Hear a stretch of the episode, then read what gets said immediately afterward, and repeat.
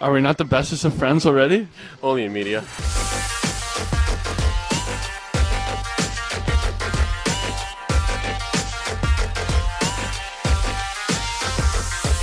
Hello, everyone, and welcome to Honey and Maple's new favorite podcast.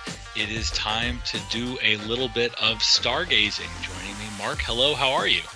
I'm doing just great. Uh, I'm here for all the turtle news. Oh, turtle. We the, the thing that the thing that bothers me about this, and we're going to go a little bit behind the scenes, give you give you listeners a peek behind the curtain, so to speak, is KT has been working for weeks on a series of special sound drops and special special music and all this as we were gearing up for Turtle Watch 2021 and the status, of course, of Braden Holtby's Turtles, Honey and Maple and what was going to happen. Right? We had this whole multi-week multimedia. It was going to be a thing, and then we just heard they're they made it safely into the country, no issues. They're they're with Braden and everything's fine. And now we've wasted all of this time on stuff. You're, you're never going to hear it.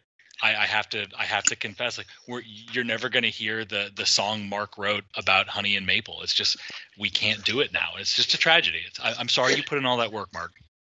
Well, I may put it on my own personal website. It's at least going in the portfolio.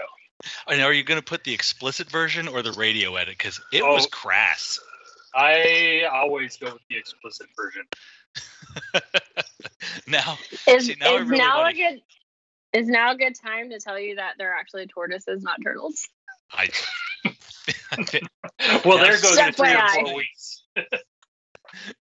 now we're just all screwed up. So I guess we're just gonna we're gonna have to talk about hockey since since Tortoise Watch is is just completely off the rails and i apologize fans. Of course we're going to talk actual hockey. We're going to talk a little bit about traverse city um, what happened why it happened how much we should care about it and of course the dallas stars open training camp today. So uh, you heard the the cameo a moment ago so mark and i will be joined by taylor here down the line to talk a little bit of training camp news because finally after after many long barren months exciting things are afoot again in Starsville and we cannot wait to crack it all open. So we'll just dive right in Mark that all right with you? It is perfect. So then Traverse City I've I'm always I'm always a little bit torn by this, right? Because the immediate thing that you go to when talking about travel it's one of those classic like how much does it matter i guess is where we'll start and or what portions of it matter and mark what's what's your perspective kind of what what role do you think traverse city plays in terms of you know the the dallas stars? Is it a canary in the coal mine for a good bad season? Is it a referendum on prospects? Do wins matter losses any of that? Like what what actually matters when we think about the tournament well, I, I tend to look at it and say that if you see some upside, that's probably something that reflects reality. Um, if, if, things aren't working out the way that you anticipate that they're working out, um, that doesn't necessarily reflect something that is just wrong with a with a prospects game. You you, you never I, are sure what they've been tasked to work on. Um, so, for instance, two years ago, I, I this is this is kind of my upside story, which you know Adam Fox was was at Traverse City and just looked like the dominant player that he turned out to be. And he was heads and shoulders above anybody else in that whole tournament. This year, I was kind of going in thinking, you know, this would be a great time for somebody like Thomas Harley or Riley Damiani, um, you know, Ty Dellandrea. Let's see if they can be the experienced one who's just you know head and shoulders above everybody else um, and and they really weren't but i don't think that says where they are yeah, I, I, I, like the way you put that. It doesn't say where they are because there, there's a whole body of work, and it's it's at the end of the day, it's four games in the you know kind of waning stages of an off season, and expecting a you know star turn, pun intended, is maybe not the thing to do. And of course, Dallas finishes with a one and three record. And honestly, I don't think that part matters. I think you're right. The the tournament's all about individual player performance, and it's also about player performance relative to expectations right and, and you're not so much watching to see like nobody's watching the tournament to see if thomas harley is good at hockey right there's enough evaluation kind of information yeah like and, and you can even say the same thing about guys further down the depth chart like by and large, nobody's going into that tournament or coming out of that tournament with serious question marks about what they are. It's it's much more of a you know skill assessment right it's it's sort of that you're looking to see if if anything has changed versus versus your expectations and and i think that you know it's not even so much about how the teams come together. It's a it's a drop-in tournament effectively. Most of these players haven't spent significant amount of time playing with one another nor nor will they right? So it's it's just trying to kind of trying to get that look about you know are are some of the has um, you know one of the things that came up is is in the offseason thomas harley is physically larger now right? How are the more mature prospects able to impose themselves? How is a smaller prospect like Mavrik Bourque able to get up and down the ice? Like is it a is it a hindrance? You're you're looking for for traits more than you're looking for anything like holistic in my opinion. Right, exactly. And I mean, one of the things I went into looking at was just how how the European guys were going to look coming over and getting their. You know, this is the first real chance we we've, we've had to see them on smaller ice. How do they adjust to that? Um, and, and really, you know, unless you spent some time in in in the depths of of the internet, you know, other than highlights, you probably haven't seen a whole lot of game action with any of the three that uh, that we saw here at Traverse City. But I also take something like uh, you know Riley Tufte. I thought was pretty impressive, especially the way he started out. And I think that was a little bit of momentum that was coming uh, out of the off season. Um, he had some really good performances uh, with uh, what was the what was the little uh, was it a three on three tournament whatever up in Canada where he was playing with a bunch of other guys and their team ended up winning. So he he looked like somebody who was a, a man amongst boys, and and he lived up to that. So again, it, it's kind of pick and choose what you're going to look at. You know, on, on the defensive end, we really don't have a whole lot of people there other than Harley that you're looking at as as even you know, big time solutions in the AHL. So I, I I tended to not look at that as much. Yeah, there wasn't a lot on the back line, at least in the immediate term. There, there are of course some, um, you know, longer term prospects that that might have been, you know, that, that maybe maybe factors down the road, right? But I, I think you're right. There's nobody that's really outside of Harley. There's there's nobody that's really knocking on the door from that side. I think I was interested in seeing Grushnikov, eh, but not from a a point of view that I think he's going to be in the mix in Dallas next year. Obviously not, but like you were saying, I just I don't have a lot of information there. I'd never never seen much of the player, and there's an intriguing skill set present. And so for me, that was one of the things that I was looking for. Just hey, I, I want to start wrapping my brain around um, around who this player is, and and start you know dreaming of a day when he's wearing the victory green, and, and kind of what gets him there and what that might look like. But I, I did want to ask you. Um, you know, are there any players relative to expectations, relative to potentially open spots on on search? You know, we talked a little bit a couple podcasts ago about like what you'd be looking for heading into the tournament. Coming out of the tournament, what were the big things that you saw? Um, I, I thought I really liked what the European guys did, especially uh, especially Peterson. Um, I think he has a chance to kind of be the this year's Adam Mascherin if they can find a third to go on uh, on a line.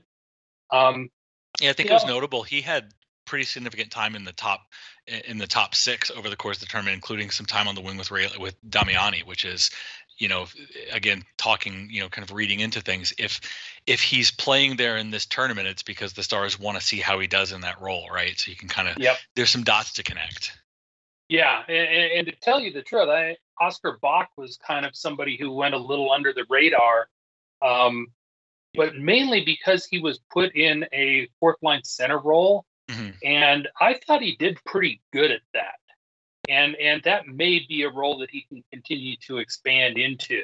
So, uh, you know, again, it's it, it's expectations. A lot of it's just kind of looking at the guys and seeing what their games look like, and and maybe the other thing that I saw was just watching Harley. Harley had a much better game when he was playing with Max Martin than he did uh, in the multiple games he was playing with uh, with Barteau. I, there, there, was this interview last year where where he kind of you know I, I love playing with uh, with offensive defenders, guys who can help me move the puck on up, and and that's kind of a continuation of that. I, he he just may be more comfortable playing with somebody who's not a, your your standard stay at home defender which you know that's isn't that just the classic NHL orthodoxy? You have a guy that can move the puck, so of course it makes sense to put him next to a guy that doesn't necessarily do that because that's that's the way it's always been done. And and by cracky, it it worked then, and it should work now. Yeah, yeah, exactly. And and you know we saw the same thing kind of last year when he was uh, when he was originally paired with with uh, Joe Cecconi, and then uh, toward the end was playing with Ben Gleason, and and when he started playing with Gleason was kind of when his game started taking off. Yeah, it's, it's it's we talked about this with Miro, and I think that this is something that modern NHL rosters and and coaches are going to have to start grappling with. It's that you put skill with skill, and the idea that you have you know, if, you've got five players, you have five slots on the ice, right? And so you need five players that can contribute in some way, shape, or form in all phases, and you just can't afford anymore in the modern NHL to have have a piece out there, a player out there that only does, uh, you know, that, that doesn't do at least a, a passable job at everything. Right, exactly, and it's why somebody like Grushnikov's so intriguing because you see the size already at, at the age of 18, and and yet he already has puck skills. So that kind of larger, skilled not defensive defender uh, is is something that is the way the leagues go. Now let's let's drill in a little bit. We we brought up Harley, and of course, the big topic last season, last podcast was whether or not he had any any kind of immediate um, role at the NHL level where he was going to wind up. So, you know, of course, after spending all this time talking about how the, the tournament itself is is not definitive, let's immediately talk about the tournament as being definitive. And how would you rate his what did he help himself, hurt himself, or stay in neutral relative to finding a way to the NHL based on Traverse City? Um, ultimately, I think training camp is so much more important. Um, mm-hmm. I was a little surprised at how many times I was looking up uh, and seeing the puck in our net and having Harley be the guy who's a split second late covering his guy he even had some comments talking about his his coverage and and how it wasn't where it needed to be and it wasn't where he wanted to be. Yeah and and so yeah you put that on the thing to work with i think uh, I, I don't think anybody's surprised that that's the area that he needs to work on. So uh, yeah it's confirmed um, but let, let's see what happens in training camp because this uh, we again we we aren't sure what he was tasked with doing I think that's big. I, I, will say I so I agree with you. I think that that training camp is going to matter much more, and, and that's where he's going to get a serious look. He was never going to make none of these players were ever going to make the team out of Traverse City, but I will say that the one thing it did do was if if you are somebody that buys as somebody that buys into the narrative that he might be better served playing at the AHL level because Dallas needs him to be a top pairing defenseman down the line or at least a top 4 defenseman down the line it it is it does fit that narrative of you know okay the the skating the puck moving the the forward you know the offensive stuff is probably there and I think that you could drop him on an NHL roster today, and Thomas Harley would contribute in a positive way offensively, right? You could find a role for him if you wanted to. I think what Traverse City reinforced and what he will need to disprove over the course of training camp to really have a shot to make the team is if you are someone that buys into the idea that he needs to that his expectations are higher right? Talking about expectations relative to um, you know relative to each individual player i think it highlights like hey if if he really is what you project him to be long term then he needs if you send him to the nhl there is more of a chance that a coach is going to specialize him right? Because a coach isn't going to care. I think mark you even said this, but it was a comment last last podcast, right? Some there's a subset of NHL coaches that talk about, hey, the purpose of the NHL isn't to develop a player, right? You're expected to be developed once you get there. So the risk that you run and the, the narrative that gets reinforced with Traverse City is, well, if you want if you want Harley to be more than he is, then you're going to need to put him in an environment where there isn't going to be a pressure to hide him from the things he's bad at Right, and, and you also don't want to uh, destroy any kind of confidence that, uh, that that he needs to have in order to do what makes him best. Yeah.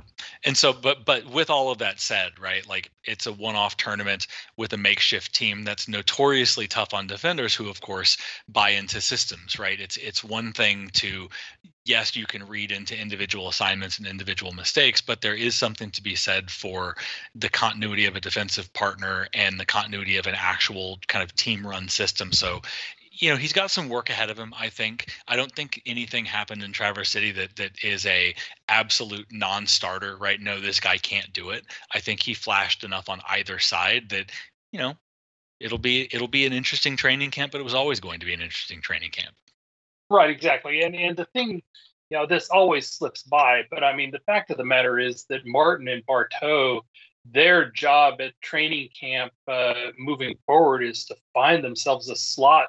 You know, they're they're fighting for the seventh defender slot on on Texas. Mhm. I mean, this if you take a look at the depth chart of what of what Dallas has uh, on the blue line, there were a whole bunch of guys who were going to get time in, in, in Dallas and Cedar Park who weren't anywhere near sniffing Traverse City.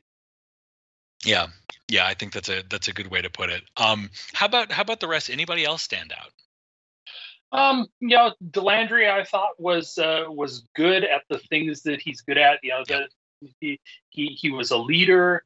Uh, he he was you know had had good puck skills. He went into the boards and and was able to retrieve pucks. Um, I, I had a tough time with him on the top line, um, just because I'm not sure that he's his role isn't necessarily as a skilled center and and I thought he was a bit overshown by uh, by Damiani and, Yeah. and Peterson, and so by by the end, I think they they moved him out of that role and and put Damiani back at center, and and that may be a, a better way to look at him. yeah and i think that's his He was fine. he was fine, and I, I agree with you. I think his big challenge, Dellandrea meaning in training camp, is you know Dallas has that. We'll we'll just call it the Jason Dickinson role is now open, and there there is an opportunity on this roster for someone to be that you know kind of middle six.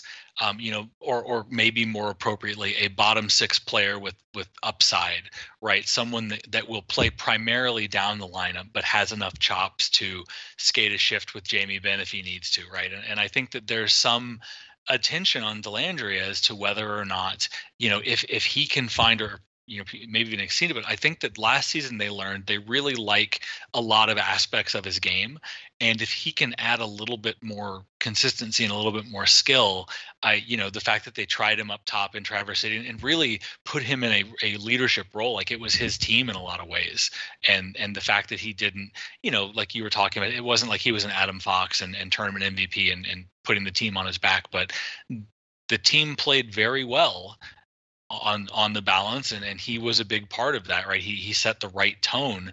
And I think if you're looking at Dellandrea as a you know kind of future contributor slash leader in that locker room, he he didn't he didn't disappoint you, I would say. yeah Yeah, and, and the thing, Landry is in kind of an interesting position just because his game is is kind of set up for a more mature body than he currently has, hmm and and so he he he's if he's in the NHL, he's playing against some some men who have played that game a lot longer than he has and have the body to back it up.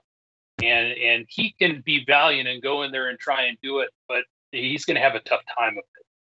Yeah, he's a weird one. He gives me a vibe, and I, I don't mean that I think he's going to have one of those like late in prospect cycle renaissances and suddenly be a, a world beater, but I I think there's something there with with Dellandrea at the NHL level. I, don't know where exactly it's going to be. Maybe it's a you know kind of a, a Steve Ott or even Jason. You talked about Jason Dickinson, but I I still think when I watch him play that that while yes, there's some way to go before we get there, I think the Stars have a player on their hands. I really Oh. I, I I fully agree, and and I my concern is is strictly I, I can kind of envision what his game is, and and being able to pull that off as as in essence a kid is is going to be tough.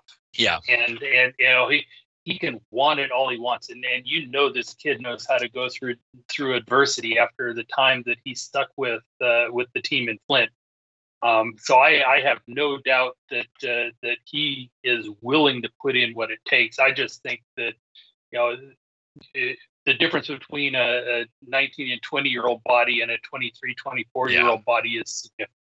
It's and, it's significant and, and when you're a professional that. athlete and you're you're nothing you're doing nothing but build that body for your sport, right? Like it's not it's not you or I, you know, popping a couple of rec league games here and there and and you know developing that way. These are you know yeah two or three extra years in professional athlete terms is a significant development of of physique.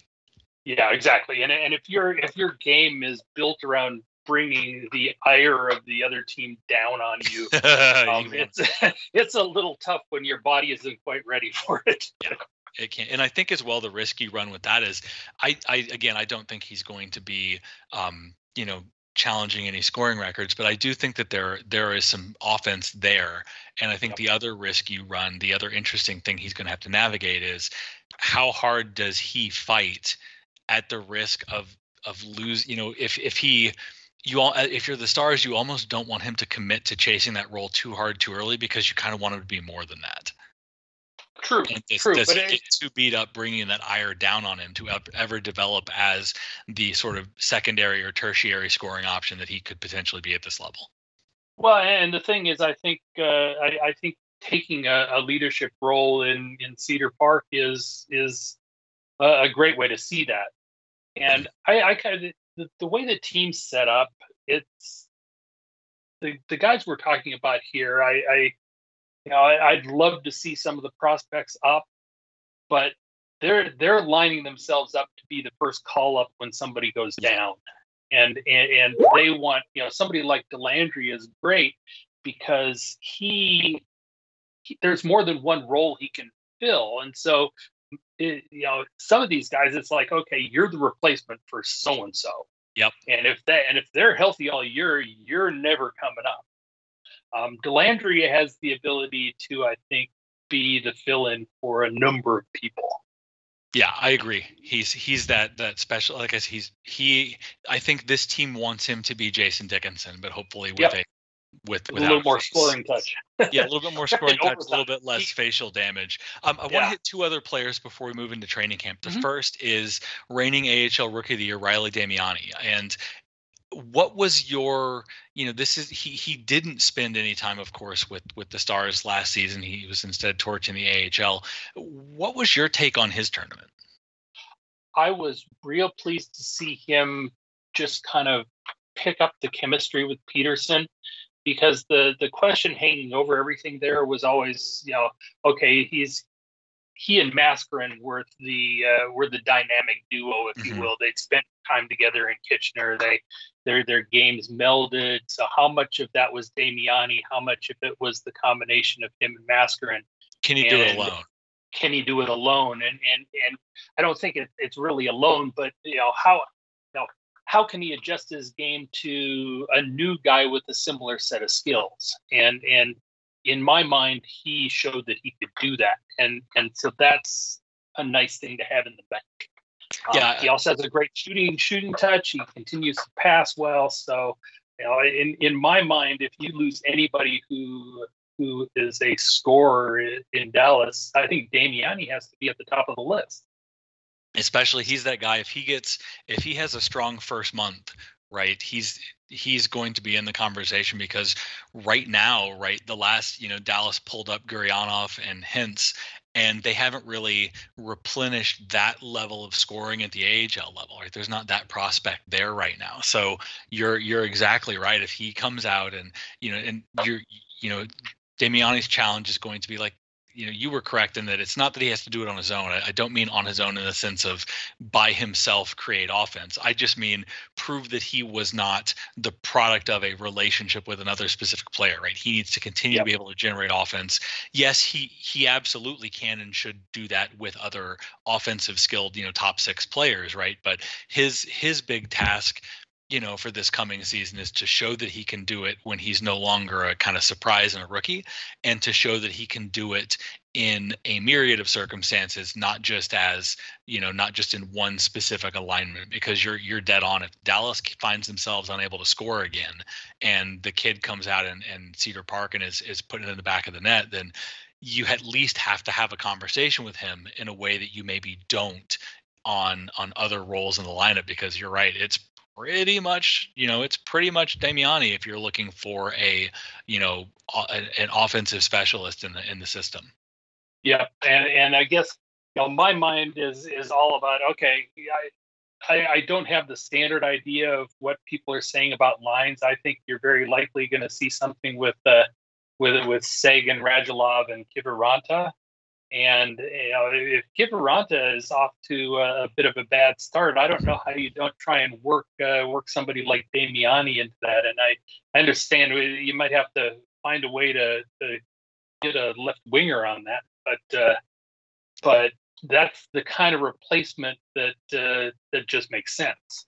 Yeah, it does. Especially yeah, those top six roles. And now, want to hit one more thing before we move on. Of course, we we've spent all this time talking about how you know pleased we are and, and i actually on the balance was pleased with dallas's performance but hey wes wait a minute. Um, we're, we're talking all of these positives about a team that won one out of four games. How man the goaltending just does not fill you with a lot of confidence or or it, it was bad. It was it, it was the defense gave up a lot of bad stuff and there was very little to stop it once it got past the defense. Yeah, I was I was disappointed, especially after watching the last 12 games of the year with uh, with Scheel in Texas last year.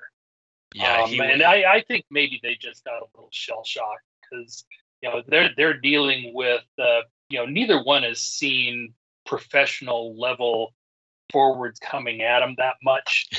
and uh, boy were and, they. and, and, they were. And this this was pond hockey in some senses and that puck was coming from everywhere and i think it was coming a little quicker than they were ready for it. And and at a certain point that hits your confidence and then it gets worse and you know there there it's a landslide for a reason. It, it, everything keeps piling on top yeah, I think it was the last I saw is, is Scheel, Scheel got, uh, he started twice. Um, technically, he finished one of those starts, but it was only because he came back in after being pulled. But he was pulled in both of his starts, um, once after giving up five goals, once after giving up six goals. I think that you are correct in that defensively in front of him, it's not like he was getting, uh, it, it's not like he was playing behind the, the 99 stars and, and getting a lot of help. But at the same time, it's it's still i think he was 648 save percentage something like that so you can absolutely say that the quality of shots against was an issue but yeah. there was also I, I, thought positioning was bad he there was the the the way that he moved in yeah. some instances i think really it, it, just it it caught me off guard. Um, you know, he he'd gone the college route. He had a little bit more experience. I was I was a little bit um, that was one of the things that really struck me is I was not I was I was expecting to see him be a lot more fluid and a lot more successful even with the challenges of playing in like you said a, a kind of ad hoc pond hockey situation but it was bad. Yeah, and rebound control was atrocious. I mean, we were kicking stuff to to the other team. Um, yeah, I mean, I guess the the plus side though is like you said, it's it's a very small sample size. So I think you know there's every every you know you always talk about how I think you can take any goalie in the history of hockey and, and find a four game stretch that makes you think that they have never worn pads before, right? So it's it's not something to necessarily give up hope and and walk on. And then the other, I think the other positive is frankly, Dallas doesn't have a lot of options. So he's going to get a chance to come into training camp and get himself right. He's going to get a chance to play in Cedar Park this year and and potentially prove that he can be a, you know, I think he Scheel always sort of more projects as like a long-term backup option at the the top level, but he's he's going to have some road to to make things right. But man, there just you know there just was not a lot there to to give you any optimism. Yeah, and, and know, and to tell you the truth, I wasn't absolutely disappointed with Poirier. Um, just uh, that's the first time I've really seen him play. Uh, he plays in the queue. Um, it looks like he finally has a decent set of teammates with him this year. So that team, uh, what, what is it, Gatineau, I think. Um, they they finally, you know, it's been a bad team, and now I think this year they're supposed to be fairly decent. So uh, uh, he he at least, especially in the last game, had you know he was able to absorb the puck, not give up too many rebounds, and and they uh, they took care of business. So that was kind of a bright spot going out.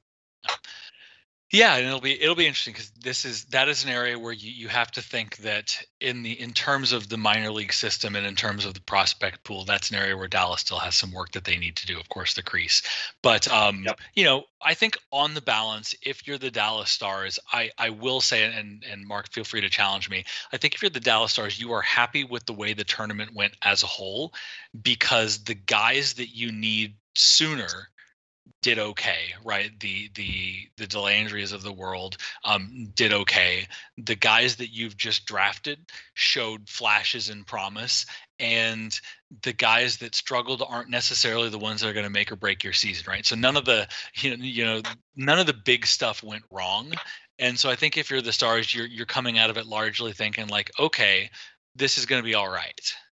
Yeah, and you know, I, I, forget which broadcast it was. I think it might have been the Detroit guys. No, they they said, you know, of all the teams that came out, Dallas was the one that came with a different kind of team. They came almost exclusively with prospects. Um, there was only one guy who wasn't really a, a prospect uh, coming in. Um, all the other teams are coming in with older teams, with guys who are who are getting tryouts, getting looks. They're older. Um, so we were really out there with uh, with some raw talent, and so that kind of shows up in the results. Yeah, I think so. But um, it's in the it's in the history it's in the back now. Next next stop, you know, Dallas, Texas, and of course training camp open today. We're we're going to bring in you know Mark stick around obviously, but we're going to bring in uh, managing editor Taylor Baird to join us and talk a little bit about day one of Stars Camp. Taylor, are you, are you here yet? I'm here, and She's so here. Holtby's tortoises. We've we, as we've learned, thank goodness, represent maple and honey, and um, you know, obviously those dominated the the narrative for day one of training camp. But let's get into some of the other you know lesser storylines. And um, where where would you like to start?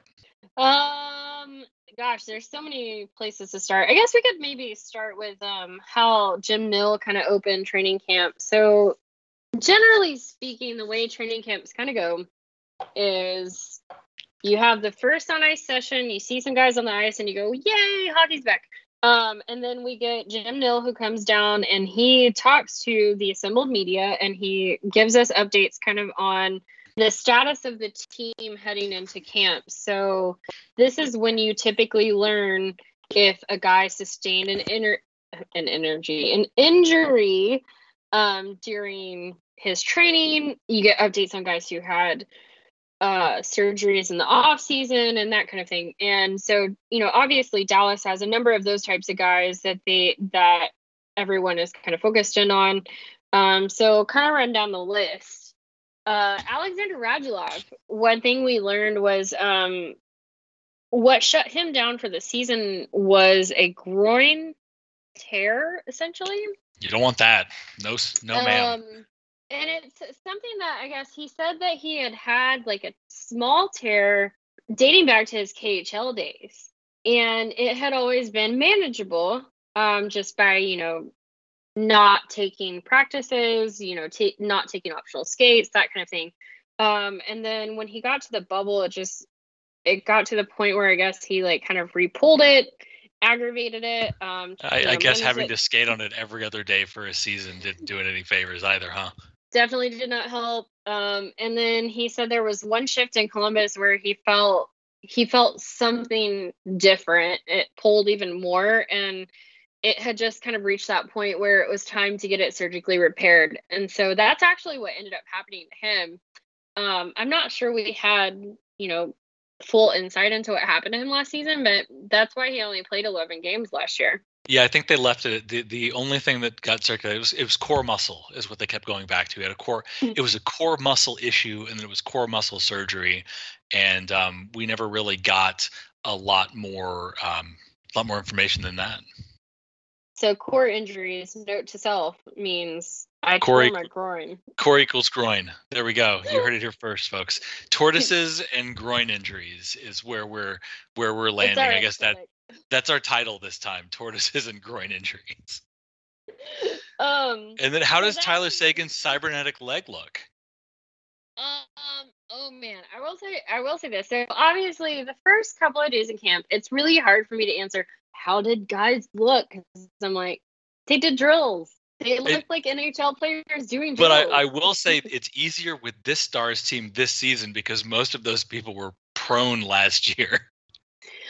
True. So just to see guys on skates and upright, kind of an improvement. Um, but Tyler Seguin, I will say this: he looks like a very motivated man.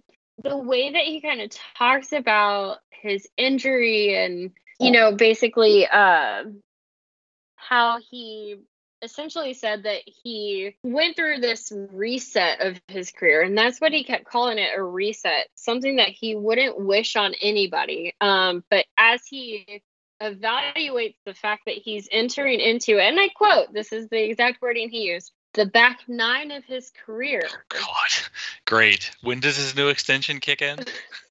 It already has. Um, but uh, you know, like he he he also kind of you know talked about being a veteran and how he hadn't really had time to get to know guy like the younger guys coming up, you know, off the ice because when you're playing game in game out, like you're just you know in that game day routine, but not being able to play last season for most of the season, he was kind of relegated to a almost cheerleader style role. So he was taking young guys to and from practices and In a like, kind minivan, of- I assume. yeah, definitely. Because Tyler Seguin rolls in a minivan. It's probably tricked Um, out, but it's a minivan. But you know, he talked about being, you know, feeling 100% and that it's the first time in a couple of years because he had had some nagging things that had kind of are, all, always bothered him. Um, and just being able to get those kind of right, you know, felt good. But one thing I thought was really interesting was when, you know, usually to start the start media availabilities, especially during training camps. Um, you know, it's the first time that a lot of guys have seen the media um, in a while, and so they're, you know, there's always these kind of niceties like, "Hey, how was your summer?" etc. And somebody asked Tyler Seguin how he felt, and he said, "I feel dangerous," and I took that to mean like. I'm ready to get out on the ice and do some damage. Hopefully, he means in in a to the other team context and not the further destruction of his body. Correct.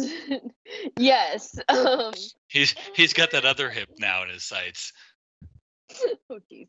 Um, but yeah, so like he he looked really good. He was one of the fastest in his group um out in the drills, which I think is what you kind of anticipate and expect from Tyler Seguin when he's in a training camp is to look faster than the guy next to him.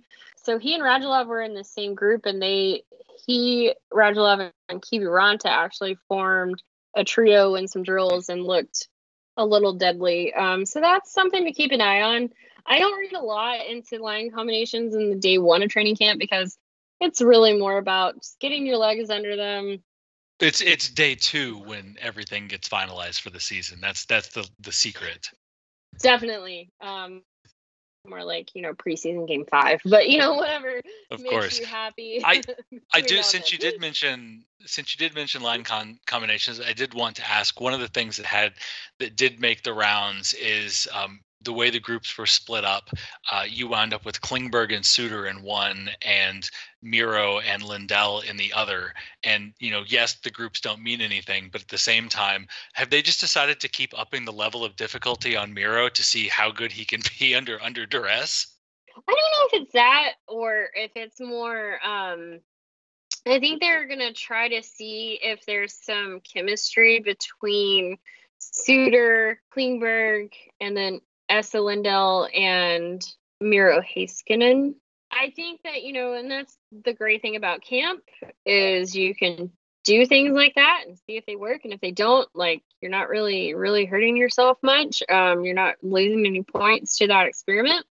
And so I think, you know, I think in terms of experimentation and things like that, things are going to work out how they work out for the forwards but i think during training camp is when we're really going to see how the for how the defensive pairings start to shake out. Um you know as, and as the time moves along and as preseason games get under them you know and as and and we are we actually were talking about this you know amongst the media contingent you know the amount of non NHL players in training camp tends to go down the more home preseason games you have and the closer to the season you have. Mm-hmm. So if there's a bunch of road games up front, then they send the bare minimum uh, veteran required players to go and then they send a bunch of kids um, to go play on the road so that the veteran players don't have to travel during the preseason which i guess they earn that particular right. But if you have, you know, a, a backloaded home schedule, then you'll see the roster get cut down a lot faster.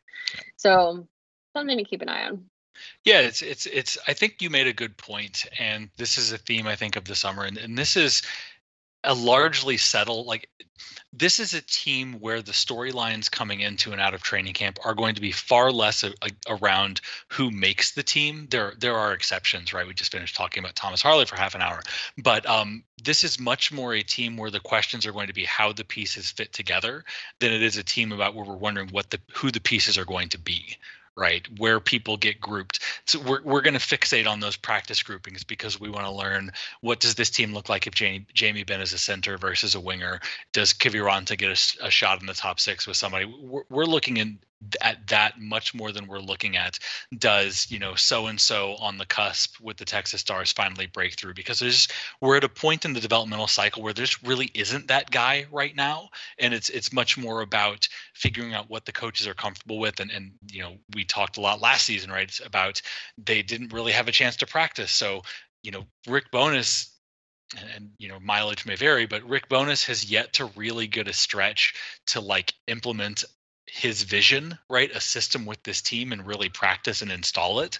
So in a in a very strange way, coming into what his third season as Stars coach, he finally has a chance to, you know, mold the roster and make adjustments. And so I think that's that's going to be an interesting element to watch over the next couple of days. Would you agree? Absolutely. And actually, I want I want people to kind of think about this. Rick Bowness became the interim head coach in December of 2019.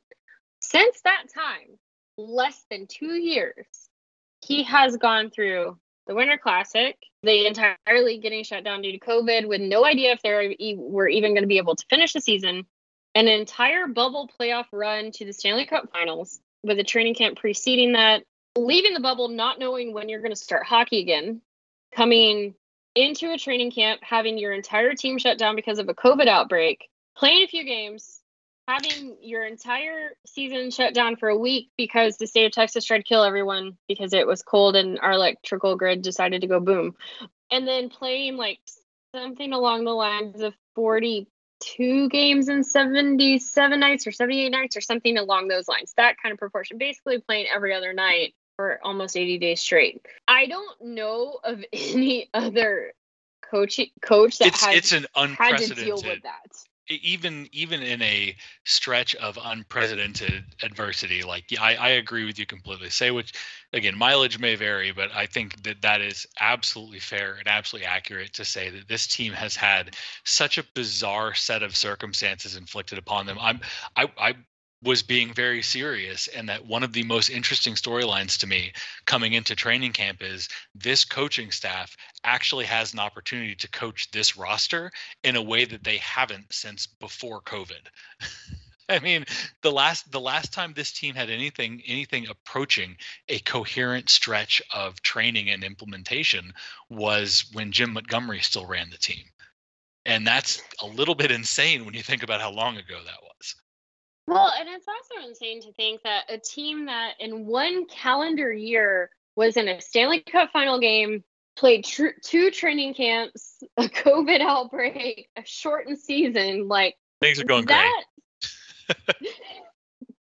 honestly, you know, it's like it's kind of funny because there was this like okay, every training camp always opens with this whole like positive vibe, we're going to be great, you know, kind of mentality from every player, every staff member, every coach that you that you speak to or see.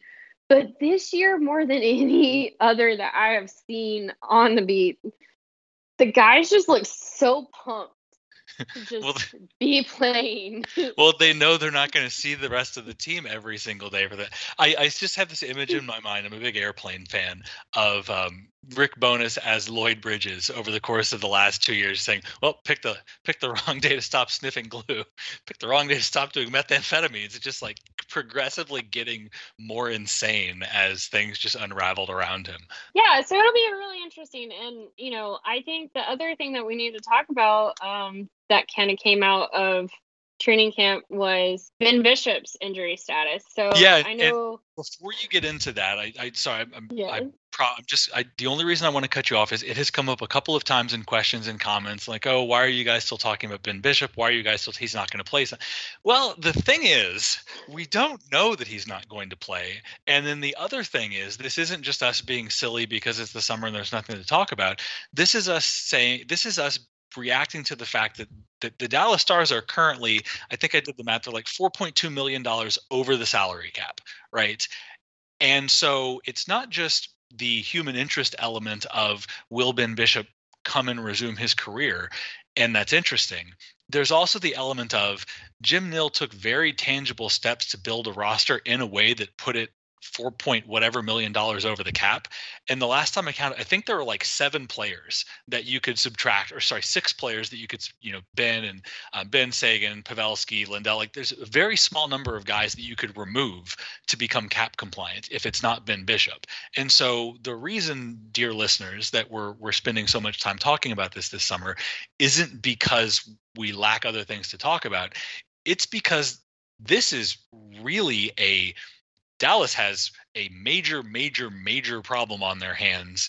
And we're just all kind of assuming right now that Ben Bishop being on LTR is the solution to that problem. Because if he's not, things are going to get really, really weird, really, really fast. Yeah, so we actually spoke with Ben Bishop at training camp today um, about his injury status and how he felt kind of coming into camp. So, a couple of really key things to know out of that uh, discussion. One, he basically said that he had a knee scope right after the COVID shutdown in the league. So basically, I guess it had been bothering him leading up to that league shutdown, and he took the opportunity to get something fixed. He went into the bubble and he said that it didn't quite feel right while he was in the bubble. And given the parameters within which you were operating within the bubble, it's not like you could go get a second opinion or anything like that. So basically, they tried to manage his situation. Um, obviously, that did not go well. Um, and then when he when he left the bubble, he got his second opinions, and he was essentially able to go and they went in and went to go fix it again, and they found that his meniscus had torn. He also said that there were quote a few other things quote, quote unquote that but Yikes. nothing like nothing like earth shattering but he wouldn't go into the specifics of the quote unquote other things um, that they found when they went in and did that scope um, that have kind of contributed to his prolonged recovery but essentially coming out of that surgery they told him it would take him six months to recover and I don't think we had ever heard at any point that that was the kind of estimated timeline. And he also said that he had to be on crutches for six weeks, couldn't put any weight on his leg. And then he had to learn, he had to relearn how to walk because you re- essentially like repaired a, an essential muscle, tendon, whatever. Well, I was going to say, that's Um, not typical to repairing a meniscus. So yeah, so that was probably one of those quote unquote other things that he said. Um, but that was what he described us was that he had to learn how to rewalk, and so he was a full participant in training camp, and he's expected to be a full participant. He has not actually been cleared to play, which means that if an NHL regular season game were to be played today, um, he would not be medically able to do so. Um, but I guess preseason it plays under different rules. Um, and so he talked about wanting to be able to get into a preseason game to see how his knee was holding up. And for now, it's kind of all about building up strength and and trust in the knee that he essentially had surgically repaired. And I guess as a goaltender, that you know that trust part probably plays more into it than anything else because it's it not is kind insignificant. Of a, kind of a mental um, position. So that's where he's at, and I think it's a little curious that right now he said his plan or his goal is to definitely play for the Dallas Stars this season. Um, but one thing that kind of jumped out at me was if this doesn't work, he said this is like an all or nothing situation where there's no next step of what could we do to fix this. So if he doesn't ever get back to feeling good about his knee, I don't know that he ever will. Yeah. In And I terms mean- of playing for the NHL for an NHL team. So that probably that in that uncertainty probably played into some of Jim Nill's um, you know, moves this offseason. Also probably explains why the team is so far out over the cap. and would definitely make some for interesting gymnastics if they did have to get back under the cap if Ben Bishop did get healthy enough to actually play and contribute meaningfully at the NHL level this season. it's you know it's it's one of those unfortunate things about sports fandom right because the the human being side of it is it would be wonderful for everything to be fine and then counterbalanced by the the strictly you know sports fandom side of things is holy smokes it would be in many ways catastrophic if everything was fine. And so it's that's definitely you know it, it may not be the most fun or the the most interesting topic to keep an eye on as, as training camp rumbles on but in terms of the dallas stars overall outlook for the coming season and, and what the roster is going to look like like the literal roster is going to look like there is no story more important right now than ben bishop's knee. Uh, there just isn't Yeah, um, oh, because we haven't even talked about the other two. So Roope Hintz is also not cleared to play, but he's expected to come or be ready to go come opening day. Um, so essentially, he was held out of five on five practices today, or those five on five drills, not practices. So because they didn't want him to get bumped or jostled around uh, because he hasn't technically been cleared for contact. And then the Dallas Stars announced that basically every member of the staff, coaching staff, trainers, you know, executives, anyone who interacts with the team itself, as well as every anticipated NHL player has been vaccinated. The only one in the organization that is unvaccinated is Joel L'Esperance, and he cited family choices as the reason for that. And kind of reading between the lines, it sounds like there's maybe some hesitancy in terms of long-term effects on on the body that could play into his ability to have a family later down the line. Um, nicki minaj's cousin's friend of course being the the concern I mean, I wasn't gonna say that, but you know. but reading between the lines, it it definitely sounded like that might have been a concern when he talked about, you know, where he and his wife are and where their family is at in terms of all of that. He wouldn't explicitly state that that was the concern, but he said, "quote There are personal things." Um, that are definitely being considered by my wife and I, and I mean, okay. It is what it Um, is. That's that's that's the choice he made, um, and he understands that it could definitely impact his family, and basically said, "I understand that this could impact my career, but my family's more important." And you know, it's kind of hard to argue with that particular standpoint we'll see in Um, general. in general. Uh, yeah, so you know it's a, a busy a busy day one of training camp, and, and before we before we wrap things up, I'll, I'll hit both um, Mark if you're still on. What is you, what are you looking for? Give me give me the top of your mind heading into day two. We'll start with you, Taylor. Heading into day two, I expect to see more drills. Yep. Um, I expect to see more guys who skate.